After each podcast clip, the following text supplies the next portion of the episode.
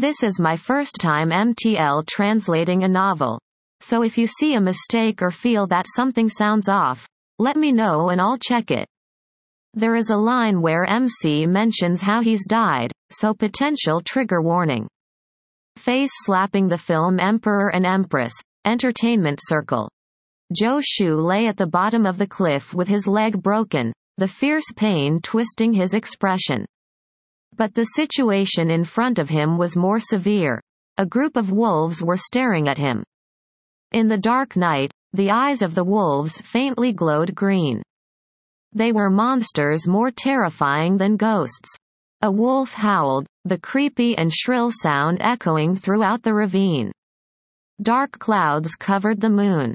Suddenly, lightning flashed and thunder rumbled. The first bolt of lightning fell. The wolves began their attack, and Zhou Xu could only clench his hands tightly and endure the agony of being bitten and torn apart. His flesh stripped from bone, the wolves' teeth sinking into his body. The only thing Zhou Xu could do was grit his teeth. The anger in his heart had long taken root and sprouted. And at that moment, the tender bud that had been growing for so long blossomed into a tree called hatred. He wanted revenge, and he must find an opportunity even if he had to undergo the pain from his hundred deaths. At that moment, Zhou Xu was fully devoured by the wolves, and his spirit entered a vast S. P. A. C. E. After a moment of panic, Zhou Xu immediately examined the ring on his little finger. Zhou Xu, who was extremely clever, was able to discover in a short time that the system was out of order.